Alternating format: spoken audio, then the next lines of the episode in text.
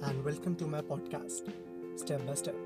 My name is Vinayak Mathur, and I'm excited to start this new adventure with you.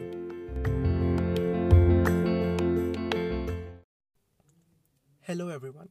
Today I will be sharing a few lessons with you all, which I learned the hard way. Let's begin then. So, you all must be knowing about this thing where we compare ourselves to other people, right?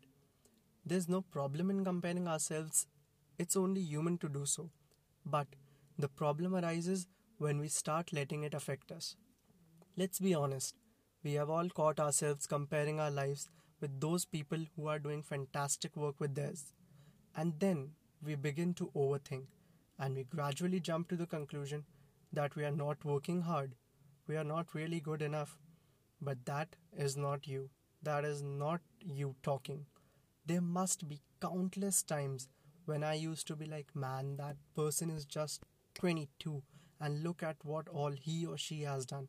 Set up an industry, are in a high paying job, are fully enjoying their lives, and for some reason, there are n number of achievements which I can think of when I talk about them. But when I talk about mine, what about my achievements? What about my progress? It took me a long time to accept that every individual has a very different life an entirely different side which you will never know of. And there will always be someone who is doing better than you and making more money. We just have to be fine with that because we should do the thing which we feel is adding value to our lives, not what we see others doing. Your achievements are as important as theirs, and it does not really matter how small they are. Everything counts. Whenever I have found myself doing this comparison thing, I realized it is wrong. It affects our thinking, our behavior, and interferes with our own paths, the ones which we created because we wanted to do something for ourselves, not because someone else was successful doing that thing. You know, there's this phrase that you all must have heard the grass is always greener on the other side.